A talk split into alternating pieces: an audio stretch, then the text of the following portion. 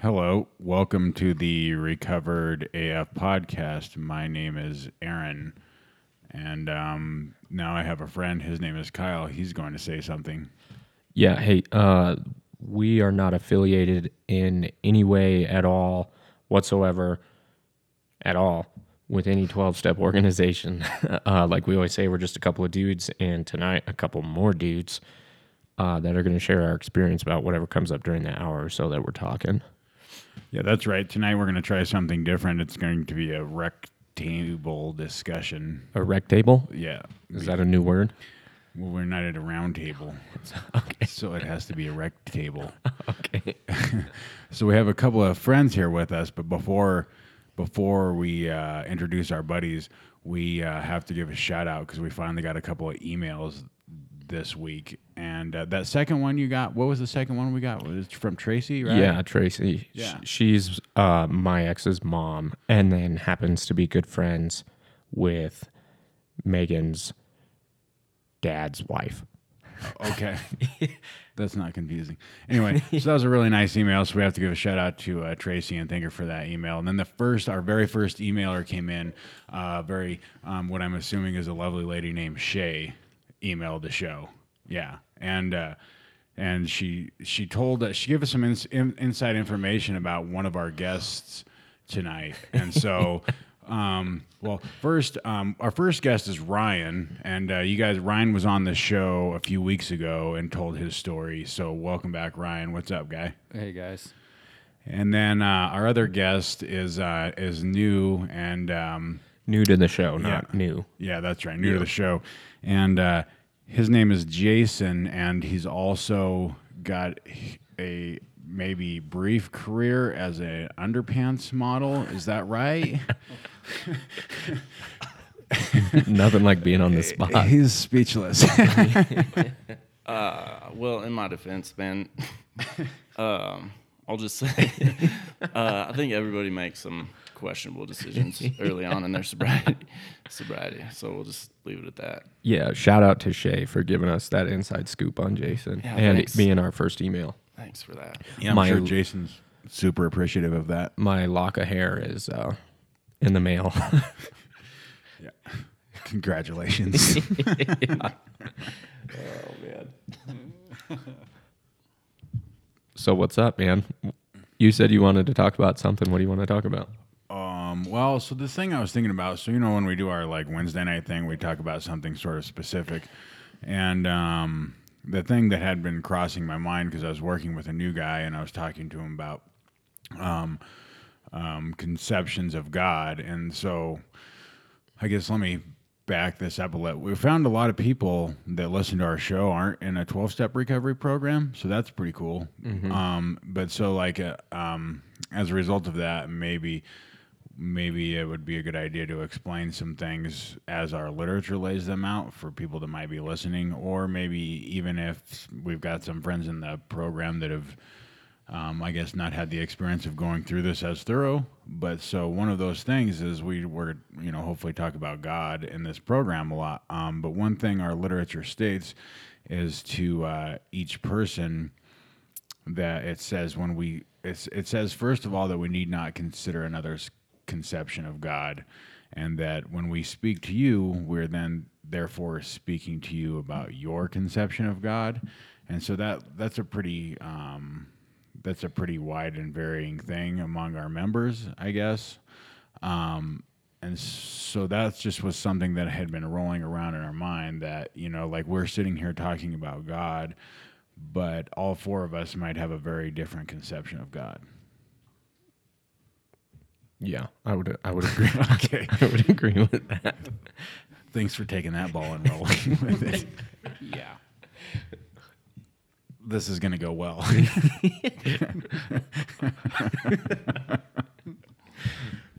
Um, yeah, I would. Uh, I would say though that um, I, I think um, pe- different people come from different.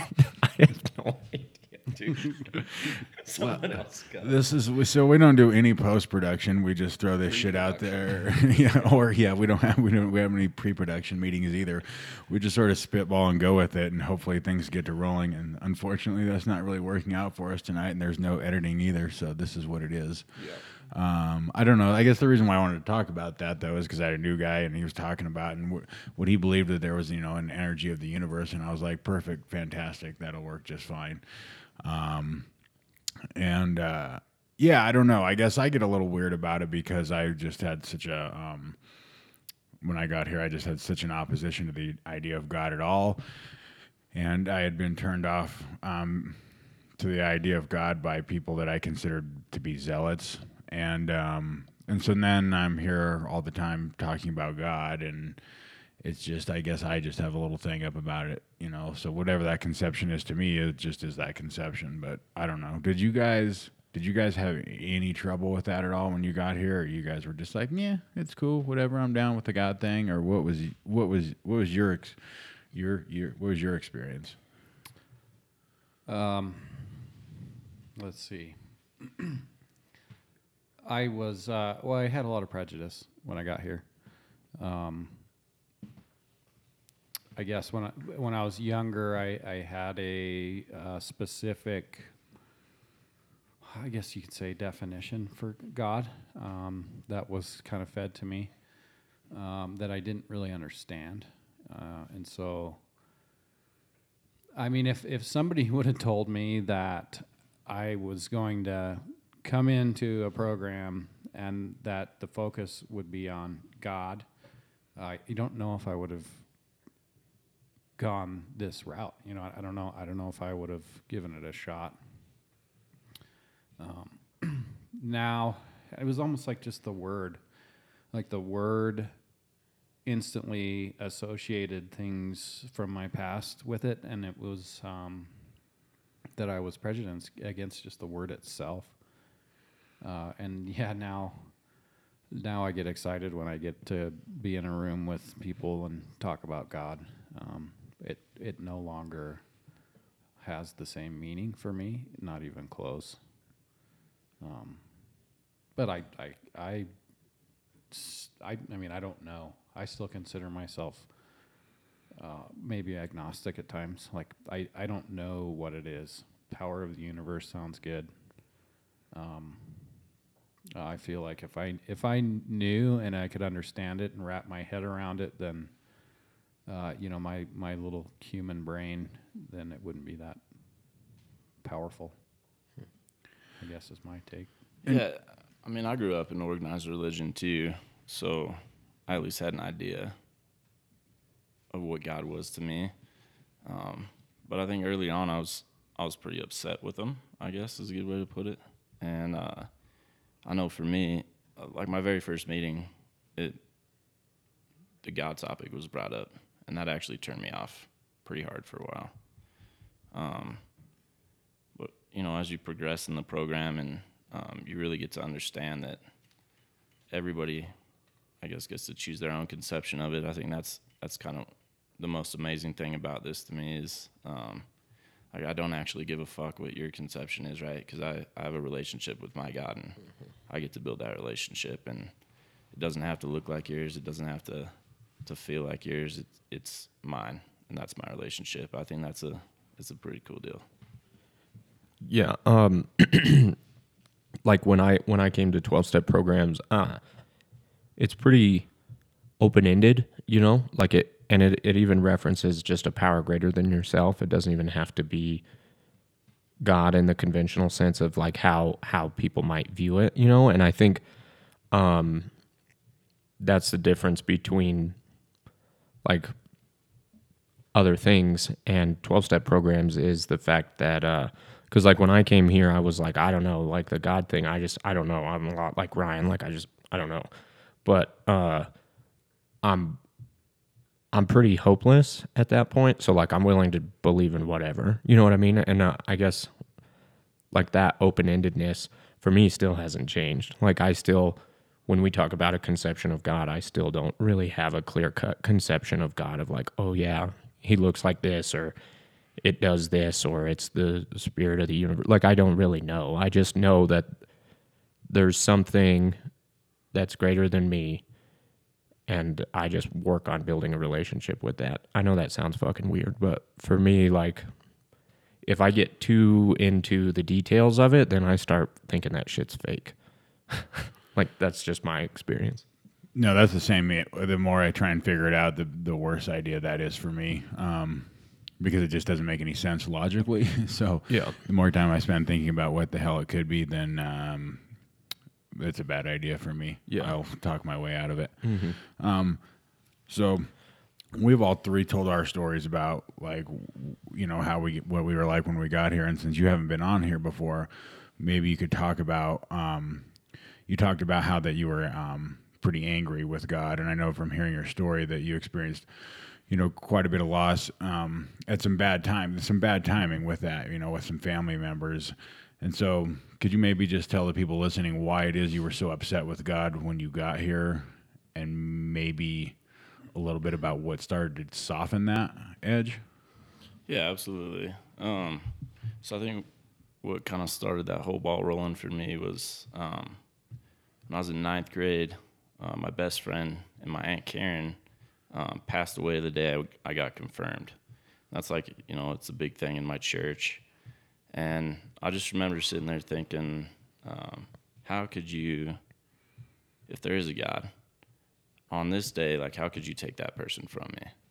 And that's that's something that stuck with me for a long time. Um, you know, I had friends commit suicide. Um, I joined the military. I saw some more heartache and some more loss there, and um, got to see some some parts of the world that really made me question um, how there could be a God with some of that stuff going on, and um, that really just continued. Uh, at one point, I actually had a gun in my mouth, and I pulled the trigger, and um, I guess that was kind of the turning point, but it wasn't until later. Initially, I was like, obviously, no God, because I want to die now. And He would have had mercy on me. So, um, you know, later on, I, I think you look back and um, kind of count your blessings. I think when, when I really started working the program and working the steps, and really just seeing the miracles in the room uh, that were happening in other people's life, that's kind of what, what opened me back up to the idea that there's there's got to be something bigger than me out there because that dude is fucked and he's getting better. and then also too like we have a similar experience you and i of um maybe trying to do this deal without god. Um like for me it was like i i went through the the work and had this spiritual experience but then like um somehow lost sight of that. And um i don't know i guess it could be called considered like going through the motions in which i was like doing the work but um I was doing it to look good um, to the people around me, and I was doing it to sound good, and I was doing it to be better than other people that I perceived doing it wrong. But your thing was a little bit maybe different than that. But you talked about like trying to get through the work while evading the God thing, and that not really maybe. Yeah, absolutely. So, um, I guess my stance on it initially was I was going to approach it like uh, I'd work the steps, but I wasn't going to pray at all.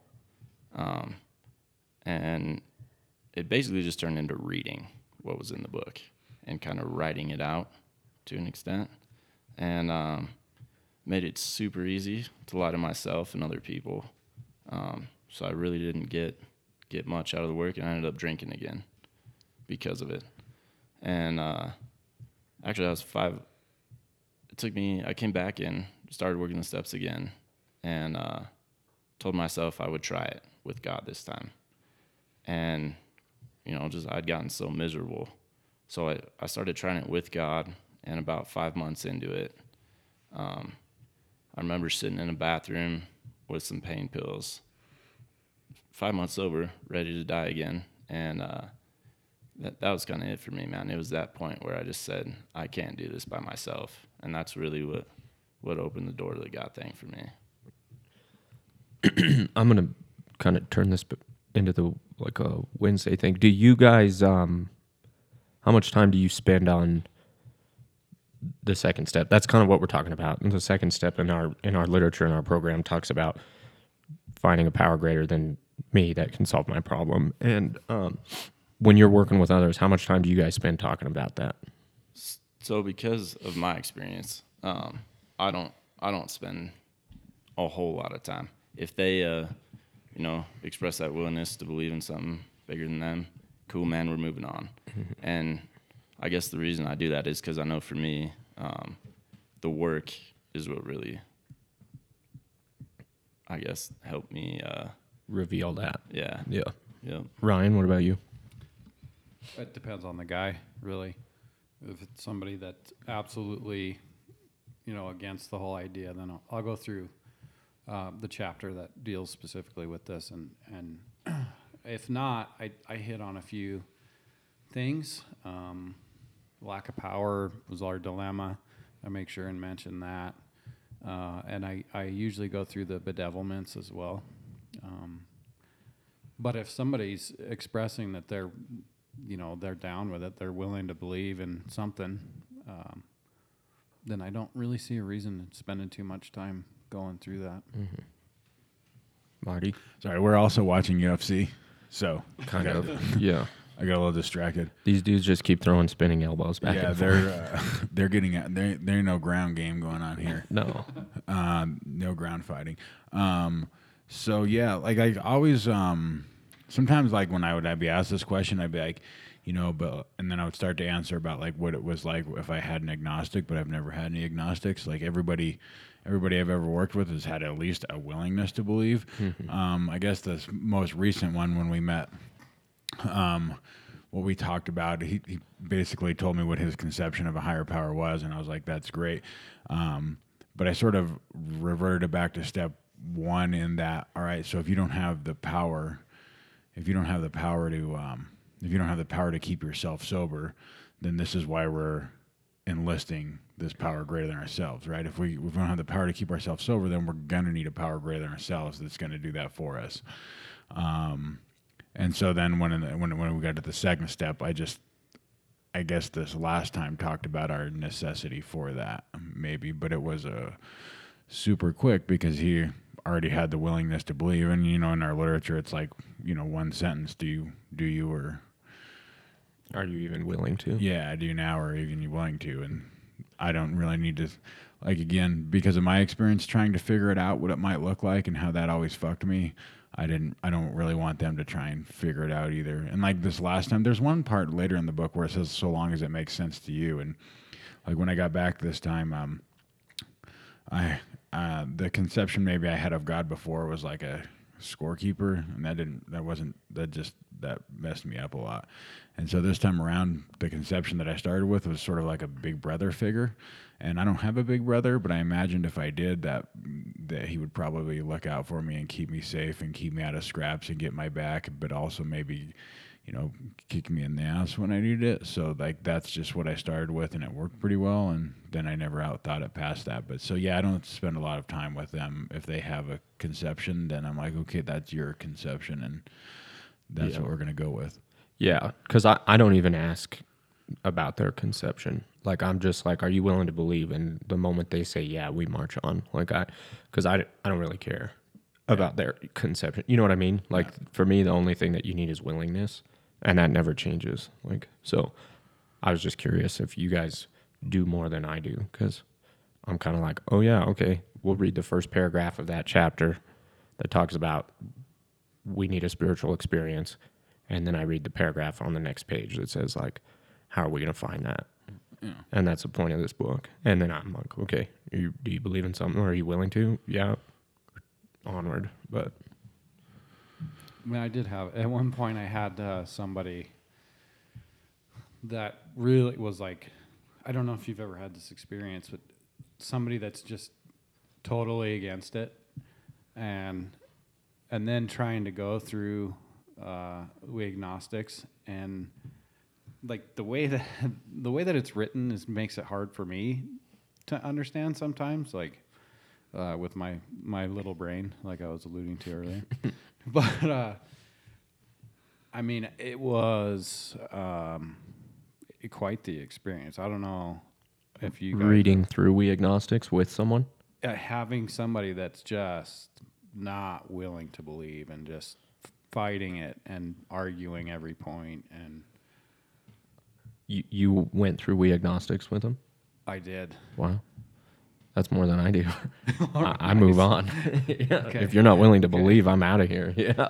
Like that's a for me, for me, that's a thing that uh I believe alcohol and drugs does is make you willing. But but I that's just cuz I've never had experience doing it. You Maybe had a dude why. you had a dude change his mind. No, no, he didn't change his mind. no. Okay.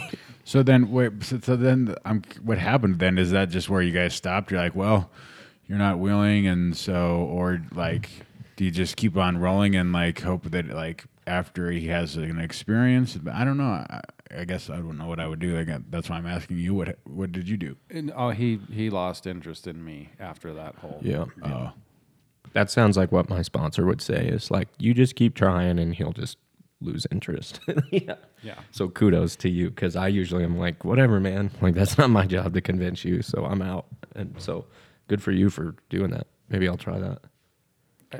Give her a shot. yeah. I, I had a pretty similar experience actually with uh, the first guy I tried to sponsor, and uh, yeah, basically we, we sat down. He asked me uh, what my experience in the program was and, and my experience with God, and uh, I got done sharing my experience, and he pretty much broke up with me on the spot. so Yeah. I was like, all right, well, super, um, good luck. That's cool at least. When I when I when a guy doesn't want to work with me anymore, it's usually like uh this long drawn out thing where it's like, "Oh yeah, I can't meet this week." "Oh yeah, no, I'm I'm busy, sorry." and then it just drags out forever. So, at least he was just like, "Clean break, I'm out of here, bro." yeah. I'd love a clean break. yeah, I'm always crossing my fingers and instead I'm like, "The fuck, man, this has been going on for 3 months. I'm out." Your sponsor was saying how that group that he got um, sober in, they, they're new people. They're new people when they came through. They basically tried to convince the new people that they weren't Yeah, that's one of us. Yeah, they And try to convince them to leave. Like I should probably run my shit like that. For my- But for real though, the last time that I was in this deal before, you know, um, I was sort of the reformer, and I was like, "We're gonna get through to these people," you know, and I was just like animated all the time, and I was ready to save some lives, and that never worked out really well. You know, I'd like I'd go in, I'd go into one of our meetings, and I'd be like, I'd just lay it down, you know, and I'd you know, hit it off the tee and I'd hit it out and I'd be like, all right. And I'm dropping microphones and then, the, you know, to help the new person. And then, uh, and then, and then he would really be drawn to somebody that was not me and I couldn't figure it out. And I'm like, well, I, what- whatever then. I mean, I'm just, he's just not ready for the message or something, you know, like just total fucking ego and ridiculousness. And, um, yeah, so that didn't work. yeah. Yeah. They got a little off track. I used I to way uh, off the track. I used to do that a lot though too. I'd be all frustrated why someone wouldn't be knocking at my door like, "Dude, I need what you have." it's like because I'm a fucking asshole. That's why. That's what I had to realize about myself was like, oh yeah, at that time of my life, I was a dick. So I don't think anybody was very interested in that. so now what? Whatever you want, dude. We're only 20 minutes. this one seems like it's dragging a little. Yeah, Yeah. the last time I was here seemed to go a lot faster. Yeah, that's because you were talking the whole time, Ryan. I wa I just yeah. So I met with a dude today. um, what do you guys do when you're meeting with a dude for the first or second time? It's like the first time I meet with someone, it's usually like a feel out process. And then the second time, I used to have like a strict regiment of what we were going to do. I don't really have that anymore. But what do you guys do with with the guys that you're working with, like on your initial meetings? Yeah, I, I'd kind of do the feel out thing too for the first one, and then um, I found early on like I was I was extremely rigid in my approach with my sponsees, and uh, you know that didn't tend to work out too well. So um, I, I really just kind of pray about it, and then um, say kind of whatever happens, and really just feel it out. Obviously, I have some go-to pages, doctor's opinion, and and whatnot that we, we definitely read through the first time. But um, yeah, I just kind of let let them and and their reactions and God kind of guide what I'm doing. Yeah. Because that was my thing was uh, I used to go in and be like, all right, we're gonna do steps one, two, and three in this first hour and a half that we're meeting, and um, like today was probably the most efficient and effective second meeting I've ever had with someone, and it, I had no agenda. I was just like, "We're just gonna meet," and he was like, "What are we gonna do? What do I need to do?" And I was like, "I don't really know, man. like, let's let's say this prayer, and uh, then we'll just start talking." And then we just kind of talked, and it was much more, um, yeah, fluid. That's a big thing I've been working on recently. Is like being more flexible and fluid and stuff. And it was I mean, we got through the first three steps because like we were just talking, and then we're talking about his experience and what he's like when he's drinking, and what happens when he drinks, and have you ever tried to control your drinking? What did that look like? Have you ever tried to stop drinking entirely? What did that look like? Have you ever done this? Have you, you know, and like we're just talking about his experience, and then I go, okay, that sounds like you're pretty physically and mentally different. He's like, yeah, exactly, and I'm like, okay, well, do you think that you're an alcoholic? And he's like, yes. Okay, cool that's like the first step for me, you know. And then we just kind of kept marching on, and then yeah, it was much more uh, driven by the spirit and not so much driven by what I think needs to get accomplished, which was cool. You talk. Um, me, my turn. I uh, so I guess the um, well, I've got five guys right now, and all Show off. all five. Protege hug. Uh, yeah, I'm totally, I'm totally being humble about this. Um, I guess in the, in this situation, all five of them, I knew uh, because of the treatment center. So I, I, I knew a lot of their story already, and um, they knew a lot of my story already. So the initial um, sit down kind of wasn't necessary, you know. So um, the guys that have asked me this time, you know, I I ask them the basic stuff, you know, like, are you willing to do go to any lengths? Uh, are you willing to meet this time, this time, and this time? Um, and then we just kind of dive in. I don't know. I one of the guys uh, we read the whole book, first first 164 pages, um, and the other four I have read chunks, but not the whole thing. I just, I guess, yeah. I used, I before I was kind of rigid and like this is how you do it, and trying to fit every every sponsee to that model doesn't really work out that great. I found so I'm trying to just kind of go with the flow, just let God guide it. Really, Marty. Yeah, I'm having a similar experience. I um, this last guy that I met with, I didn't even open the book, which is something I never thought.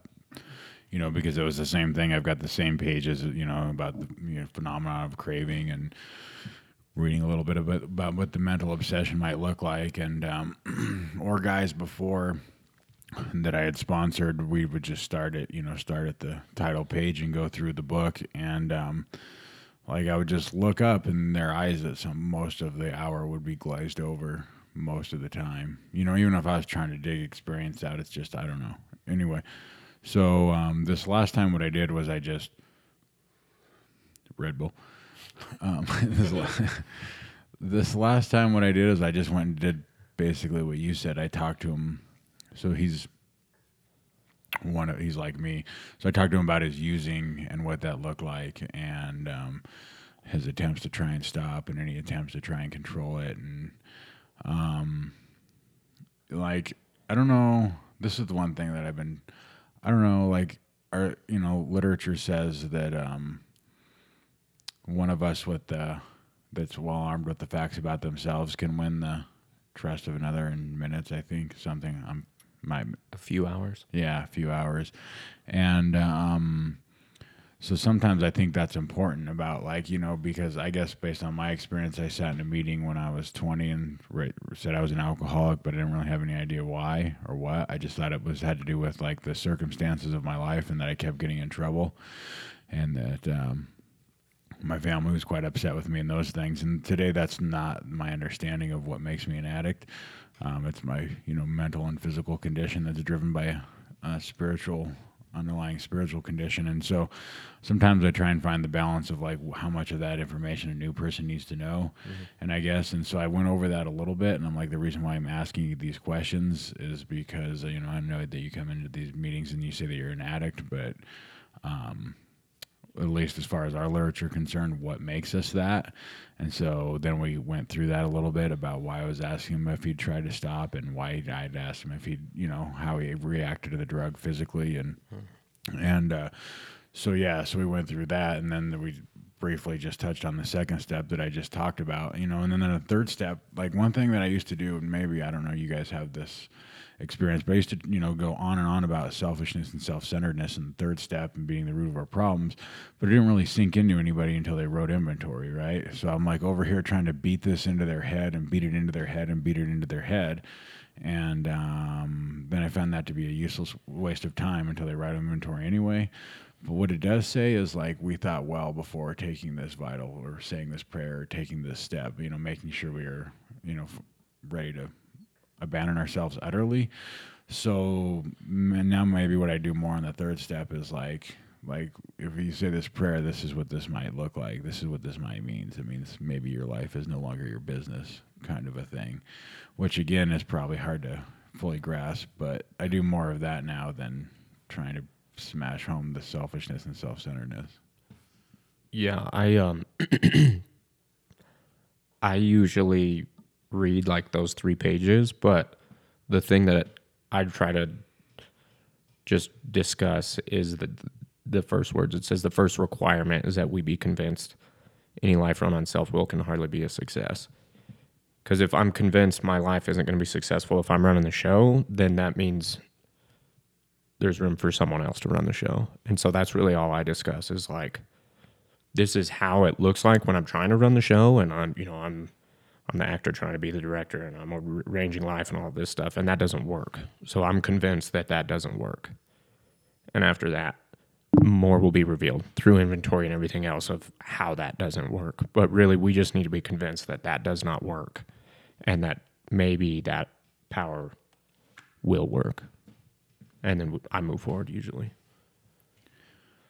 Did you get paid for the uh, modeling gig? That's a change of Slipped pace. that in there. Well, I thought he was going to fall asleep. Yeah. This might not be the most exciting episode. This is more technical. We'll use that. Technical. I, Yeah. like, I like technical.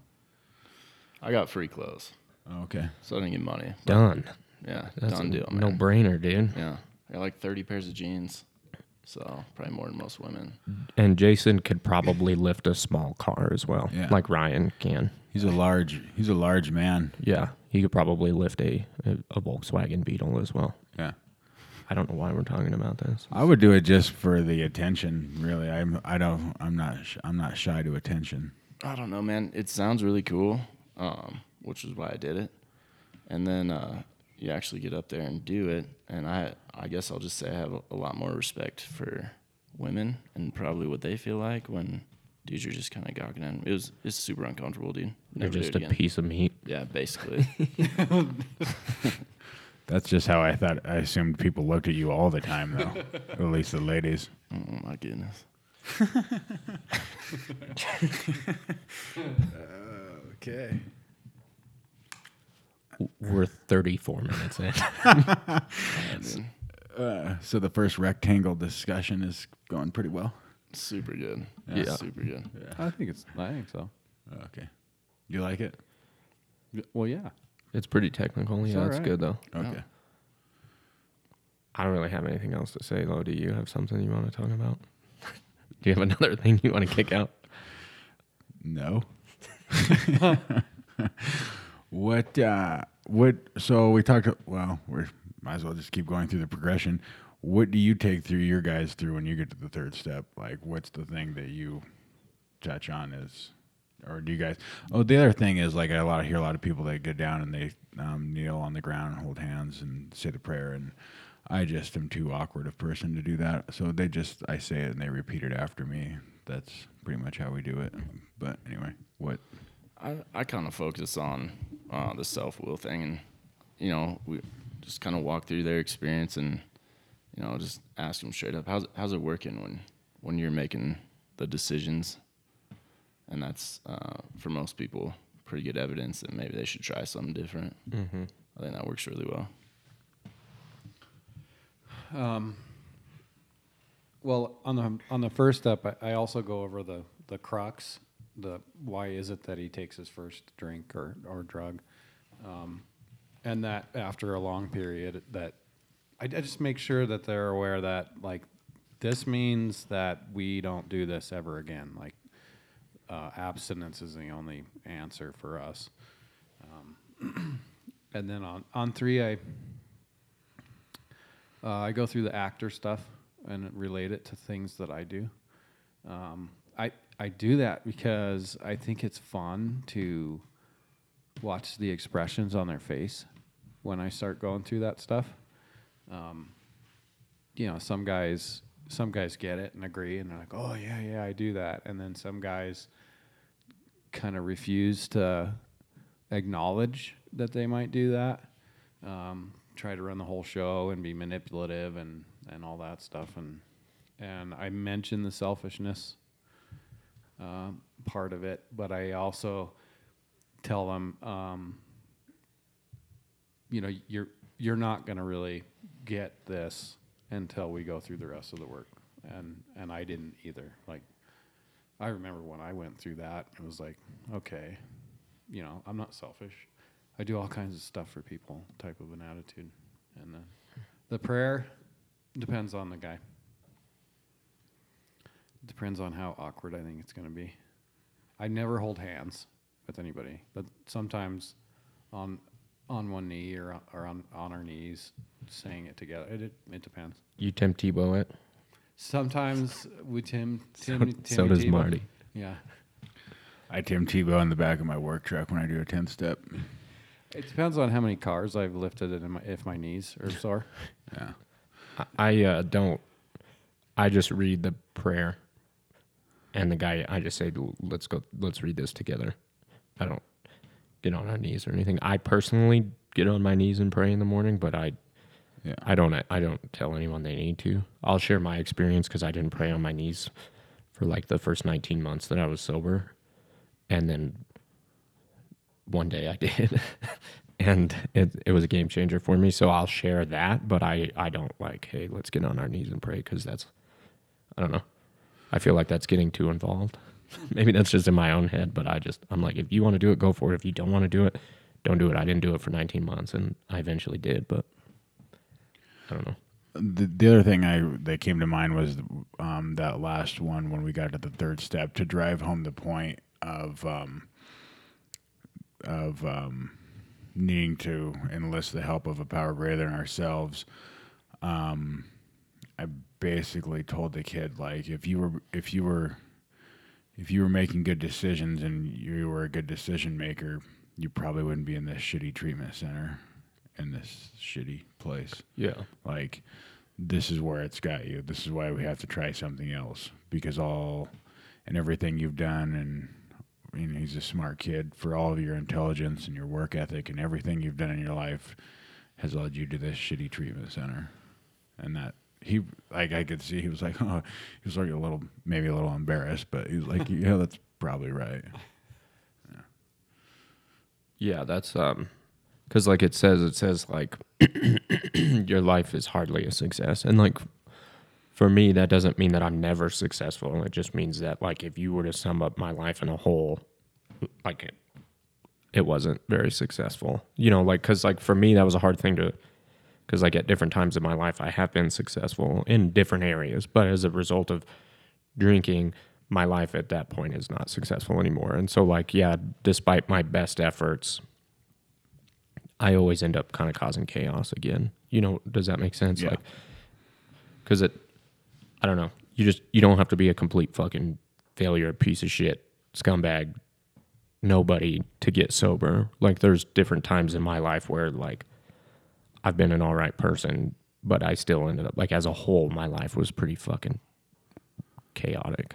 And you you struggle with that a little bit, right? Because you had had a, a career and an education, and and succeeded and accomplished things. So your idea of what an alcoholic was wasn't really what was going on in your life because you were having success, right?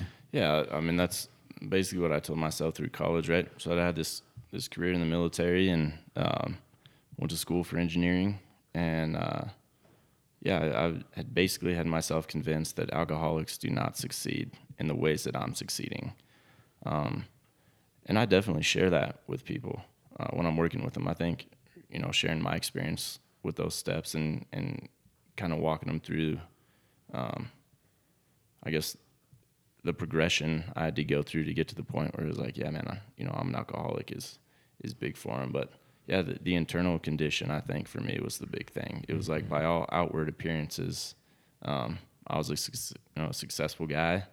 Um, I had friends, I had family, I had all these things around me, um, and I was absolutely miserable to the point where I had a gun in my mouth two days after graduation. Yeah, I think that's really crucial to discuss because there's just like a preconceived idea, like the drunk under the bridge or whatever, and um, you know everybody, everybody's point where they are willing to pick up this program is different, and like I, I used to use that as like a way to separate from people, like well that guy, fucking isn't one of us, because he's doing all right. You know what I mean? And like that's not the case at all. Like I get like for me even, you know, like I've had points like Aaron and I talked about in my life like at one point on the outside you would think I was doing pretty well as well, you know, and then eventually on the outside I wasn't doing well again, but like that that doesn't have to be uh that's not the the deal. Like external shit isn't the deal. You know, and like I can get really wrapped up in my my life doesn't appear like that guy's life. So either A, I'm not one of us or that guy is you know, and that's not the case. Like Aaron and I have I don't I hate the term bottom, but Aaron and I have different bottoms, just like you have a different bottom and so does Ryan. But like all of us have found the common solution, I think is what I'm trying to say. I think. He has an underwear model bottom. I I think that uh, I think that uh, Jason hit it on the head when he talked about the in, it's you know that internal condition that Yeah. drives us to um, try and get out of there. Like I struggle with that too because again I I mean my wife had left the last time but I still managed to maintain employment. Um, and one thing that I guess that was done different for me this time with my sponsor is um, he flipped over to the to the bedevilments that Ryan talked about, and he was like, if one or more of these apply, then you're good, right? And he talked about that being unmanageability. But uh, if I had to wait, the problem is, is I fear, and I don't know, but I fear that if I had to have lost all of those things and become homeless in order to qualify for this fellowship, I would have just offed myself. Because you talked about your career being your identity, and so is mine. And like the fact that I could have a career, and you know, the wife was gone. If the career was gone too, then like I would have thought that that reflected out of me as a person that's just completely inept and what the hell is the point? And I'm not, again, I'm not really one on putting forth a lot of effort. And so to start f- from that kind of bottom, I don't know. I mean, I don't want, I don't want to speculate and share opinion, but I mean, I didn't lose all of those things, and I was close to, you know, killing myself. And I've heard too many stories like Jason's of people being sober for a long period of time without the solution, without being into the work, and being completely suicidal. So, yeah, Yeah. yeah. Yeah. Yep. yeah, I, I had spent ye- years, t- uh, 12 years, just working crappy jobs, paycheck to paycheck. Um, and and I guess in my situation, like I was, I had convinced myself, you know, told myself this lie that that's that was all that I was ever gonna. I was never gonna get any any kind of a good uh, career, I guess, a career of any sort, and and then uh, I did, get a career, and and that came about because I, um, well, because of the program, because I sobered up and and made a lot of changes, and then.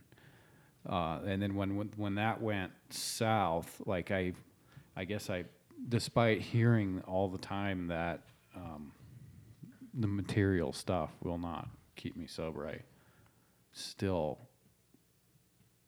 fooled myself into thinking I could. I guess, like I, I'm doing real good, and if I'm doing this good, like then I I can't possibly get out of control like I was before, type of a situation. Um, and that made it miserable because then I got into a point where it was like the only thing I was hanging on to by a thread was these these external things. And and so like it was it was miserable man trying to hold on to that and like defining myself by my mm-hmm. job like you've mentioned and and trying to keep that up for appearances type of a situation. Yeah when i when i got sober all of my uh because i was this i think every i think that's pretty not everyone i think that's a pretty normal thing though is to use external shit to avoid looking at reality. You know what i mean? And like when i got sober all of my external shit collapsed like at once. Like i lost my vehicle i was supposed to be moving and i, I lost my job so like i'm homeless and uh, I, I don't have a job and I'm in jail again. And like all of this external stuff comes collapsing on top of me all at once. And then I'm, and then I look at the reality of the situation. But up until that point, I had continued to use external shit to, to prop me up, right? Like, okay, I had a great job and then I got fired from it. And then I went and got an insurance and an investment license and got hired for fucking multi billion dollar, like the biggest company that you can work for doing that and then eventually got fired and then went work for another company doing the same thing and then got fired and then did it again and then then went back to Pepsi. And like I was always using external shit as like okay this this is to fix me. This is to cure me. This is to be the thing that works this time. This job is the one. This this girl is the one. This move is the one. And when all of that shit collapses then I look at the reality of my situation. And that collapses in different ways for people right? Like for Aaron it's Amber fucking bailing and your life falling apart and the fear of losing your job and like all of that collapses and then you look at the reality of your situation. And for you and for you it's like I think that the hopelessness you feel there is what propels you into recovery I think. And even in even in early uh, recovery, man, like that was a huge driving force for me. Um, so like I said, until until that second time around, and I had five months sober, you know, I I focused on that external shit constantly. So I went out and got my job. I bought my house, and I was spending more time with my kids and and doing all these things, um, thinking that's I guess what was going to make me happy. And yeah, it basically came down to that. You know, it's the internal condition, man. That's that's where I struggle. That's where I struggled hard in the beginning. Were you were you like you, you were like in the transition phase when you started your path on sobriety? You were you had you had you ended your military career and you had already started your engineering career or you were like smack in between? So, yeah, kind of in between, man. So I I graduated in May, and then uh, um, was going through like a medical discharge in the military, and I was kind of at this uh, this turning point. I'd gotten offered a job down in Houston, Texas, that I was gonna take, and then uh, you know I just I couldn't leave my kids. I guess so I was I was hanging out, and I was I was miserable, man. I didn't have the military, and I didn't have like I'd just gotten divorced too, so that was it was a super good time in my life. Um, yeah, no military, no job, no nothing, No wife. no no wife. Okay. It was awesome. Living large. Yeah, Yeah. was balling out, dude. Yeah. yeah Um, well, so the one thing I guess, and I, I this is probably, this is just, I don't know. This is jumping all over the place. This isn't really staying on topic, but um, since you're talking about that and you're talking about um, having just gotten a divorce, um, when you got sober and just being around with your kids, um, like like I like one of the things that we wanted to talk about and on this program is the cool shit that happens, right? The the the stuff why we're here and one of my favorite parts of your story is the what you talked about that relationship um, at the beginning of your sobriety with your ex-wife, and then what that relationship looks like now. Will you talk about that? Yeah, absolutely. Um, I mean, when I first got divorced, I was absolutely convinced that she was um, the worst person in the entire world. Uh, I was not a fan of her. We were not getting along at all. And then, um, you know, that was really affecting my children too, right? Like, two most important people in their lives just, just not getting along. And you know, it's it's the work and it's God and it's all the things that come along with this program. Um, for me, the inventory thing was huge because I remember when I when I sat down and I invited God into my fourth step, and I I looked down at that paper and I'd seen everywhere that I was wrong. All of a sudden, all that stuff um, that I felt like she'd done to wrong me just melted away. I think realizing how much we contribute to basically, at least me, every problem that I had in my life was not apparent to me until until I did that inventory, and then you know getting to work through that and and continuing to work steps. Um, that relationship has changed substantially to the point now where um, you know I could say honestly that you know I love that woman. She's a mother of my my two kids, and uh, we get along very well. I get along with her husband, and uh, you know, it, it is just it's an amazing thing. That's the goody. I don't know. That's the stuff. You know that. While we're sitting here talking about all the other shit, you know, we're sitting here talking about how to take a guy through one, or how we our experience with taking a guy through one through three, and sitting around and doing this podcast. But like, it's because of the stuff like that. It's the stuff like that. And it's not just those things that that have happened in my life. It's um, hearing about all of the stuff that has happened in everybody's life. I don't. It's why I don't know. It's the good stuff. I agree. I could, yeah.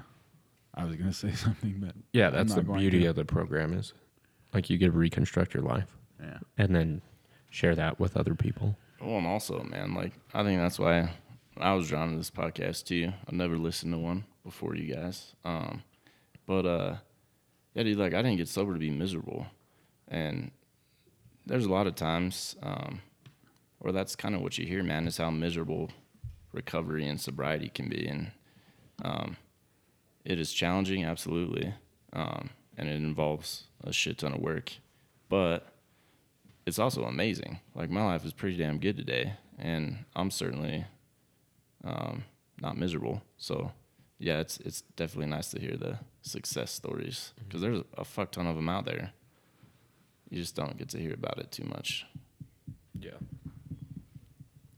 Yeah. Yeah, totally. no, I mean that's that's why we're all sitting right here, Mike, because it's this stuff is exciting to to be a part of, um, and hopefully, you know, share wi- um, with the masses. I guess maybe not the masses, with just the few people that listen to your podcast. Uh, my wife and Kyle's mom. yeah, and apparently my sister. and Shay. Yeah, she's a smoke show, by the way. Very cool. Yeah. You guys would like her. Maybe have her on. Okay. That's cool. Yeah. Yeah. We're actually doing pretty good. We have quite a bit of listeners. Oh, We're thought- growing. I thought it was just your mom and my wife. They've just they just And keep Shay. re-listening to them. no, I, we're it's pretty good now. Oh, okay. We're growing. No, we really have got a lot of positive feedback. Yeah. I, I joke, but we've got a really. And the thing that was surprised me, I guess, and is that I try and remember is just a lot of people that aren't in recovery have been like, "Hey, that's pretty cool." I mean, it's all been pretty regional and pretty local. Um, it'd be cool to get it out there, but Yeah. whatever. I think it's huge though um, that people who aren't necessarily in recovery are getting so much out of this. Like I, I think that's one of the things that's been awesome for me to see is, um, you know, people who have family members affected by this stuff can listen in and get to hear some guys um, really talk about how wonderful this thing can be. I think that's that's huge, huge for family too. Yeah, for sure. Yeah, I just assume like I've I talked about like uh, I think you know I wasn't very old the first time my family members started going to treatment centers and getting into twelve step programs, and so I sort of grew up in that and um, had been exposed to it pretty from a pretty young age. But your guys' I don't know, your guys' family doesn't have any. Well, I guess you do. I got a good old drunk dad. But like, did did your family or did your family have any experience with any twelve step programs, or did they know? Like, people think like this was a common misconception. People think that we go to classes and that we learn how to be sober in those classes. That like it's instructions on how to be sober in class, and people that don't have any idea, um, that's just not. Like I I think yeah. Anyway, what I'm not gonna ramble. What did your family think about it? Did they have any idea what it was? No, so my grandma was fucking hardcore alcoholic. She actually died of this disease uh, my first year sober, and uh, but yeah, dude, no uh, no Alcoholics Anonymous, no twelve step experience, none of that at all. So did they did they did they ever ask you about it? Do they know what you're doing, or they're just like we don't we don't? Jason's just much more tolerable to be around. He's not nearly as angry. He's not um, punching people in the face unless unless they attempt to assault him at a gas station. Like unless they're asking for it, like really asking for it. Like they're just they don't really ma- it doesn't really matter to them. You're just a different person, so that's good enough. Or No, um, I mean they've definitely shown some interest. Like my mom's read through the big book, oh okay and my dad has uh, done that as well. oh okay Um, so yeah, they're they're super into it, and I guess what I had to learn early on too um, is you can kind of overshare what's going on in your program, right? Like I was trying to trying to break all this stuff down, and yeah, there did kind of come a point when my dad was like, "Hey man, that's cool, and I love you, and I'm super stoked you're doing this, um, but uh, well, let's just ease up a bit on the uh, yeah Yeah, it talks about that in the family afterward a lot. Like, oh yeah, I don't need to uh, go into too much depth, and like people will be moved by my action more than yeah." my words. That's been my experience. Is like the more I just continue to to do the thing, people are just like, oh yeah, fuck yeah, bro, like keep going, you know. And some people are more interested than others, but usually the interest comes from like, dude, you're not the same guy you used to be. And the the funniest part there for me is um, what's happened at work. Uh, I think most people would agree I was maybe a little aggressive when I got here, um, and I work in an industry where um, there's just a bu- bunch of alpha males, I guess. But uh, those guys being able to see the the change in me, and then you know come up and make comments about how, yeah, maybe in a couple years, you know, when I'm old, I can get in on this 12 step thing too. Yeah. So I don't know. It's a, it's a cool deal. Yeah, I end up dealing with a lot of this at my job, uh, just because people know I don't drink anymore, and they they don't really. I mean, some people know more than others, but they're just like, oh yeah, this guy's having a hard time. Go talk to Kyle, and so I I get exposed to some of this stuff at work, and then usually I just kind of pawn them off onto Aaron or whatever, or try to. That's pretty much what I do. Is like, hey, here's Aaron's number. this is the guy you should talk to, because for me, I want to keep my like I have a, a role at work that I need to keep a role at work, you know. And like not that I'm afraid to blend those, but I just don't feel like I'm doing people service if I'm Their boss. yeah, their boss or whatever and then like, yeah, bro, like fucking let's roll over to this meeting or whatever. you know, like not that I would be opposed to that. Like I would give someone a ride if I needed to so that they could so I could bring them to meet Aaron or one of you guys or whatever, but like generally I I try to remain hands off at at work. I'll I'll just kind of be like, "Hey, bro, here's this guy's number. He knows you're gonna call him. Call him. Good on you." Work is not maybe the best example for me where I'm practicing these principles in a way that others might be able to see them. I've been um, I've been told that I have whatever the male whatever the male equivalent of resting bitch face is. That's what I have at work. You were really funny yesterday. I was on the phone with you while you're telling this other guy to do your job. you're like, "Hey, man, you want to deliver some packages? I'll, you can fucking take them. I'm out of here." Like, yeah, he was about a hundred too, yeah, and he had a minivan. I bet he could have got the job done. So yeah, that's not the the thing of change in me at work. Probably ha- I was probably I'm pretty sure I was definitely more mellow under the influence of heavy duty narcotics at work. Yeah, I I, didn't really so. give a fuck what I was doing. man. Whatever, man. yeah, I'll do whatever. I'll stay however late. I'm good, unless I ran out. Yeah, that's all. We're an hour in, and I feel like we've talked about every single fucking thing possible right now. so, We covered a lot. yeah, It's good stuff. it is. You guys have anything else you want to kick out before we wrap it up? I feel bad for Travis just sitting over here having to fucking listen to it. We got another guy here who's just sitting here like watching us all talk. I feel bad for him. He was like, he was like, I'm never gonna do that, so don't ask me. And I'm guessing that this hour has only reaffirmed. Speaking of which, Travis, do you want to be on? I'm just kidding. Uh, right on. Well, thanks, fellas, for being on it. Uh, appreciate you guys being honest and willing and vulnerable and all that shit. Right on. Thanks, man. Thanks for having us. Uh, Aaron, plug our shit. Um, we have an email. It's called um, recoveredafpodcast at gmail.com. We're an hour in plugging this. No one is going to get an hour into this. Maybe they will. The last one we said that, and I looked at the analytics. A bunch of people listened to the whole thing. Oh, So, really? Yeah. I think this is one thing though for you two guys. It feels it feels terrible like recording it, and then I have to go back and listen to it, and I'm like, oh, it's not that bad. Yeah. It's the worst recording it. Like, It just feels uncomfortable. yeah, every uh, single one I've done except for maybe Josh. Yeah. He's a wordsmith, though. It was just like, Yeah, hey, dude, he's just easy. keep talking. I guess I don't know. Yeah, yeah. Elaine is pretty easy too. yeah. Uh, but anyway, so they all they're it's gonna feel terrible. Just go back and listen to it tomorrow or something. It won't be so bad. I didn't feel too bad about it until you guys were like, "Man, this one sucks." No, it doesn't suck. Some of them just like Josh's felt really normal, and this one I think is probably just a little like the one you and I did. Why are we doing this on the microphone? Freestyling. yeah, the one we did the other net, other weekend though over the tenth step kind of felt like this too though, where it's like kind of technical and awkward, and you're talking about a lot. But then I re-listened to it and was like, that's actually pretty fucking good. Yeah, So that's exactly what happened. There's that. Um, yeah, I felt like the like the public radio monotone, most boring person alive kind of thing going on, and then I went back and listened to it, and I'm yeah, I was just gonna keep going more, Yeah. but I think I'm just we're good. This one thing leads to another. This Nope. dude that's coming up is a fucking baller. This fighter, Jalen Turner, he's a beast. So that's what we're gonna end on. All right.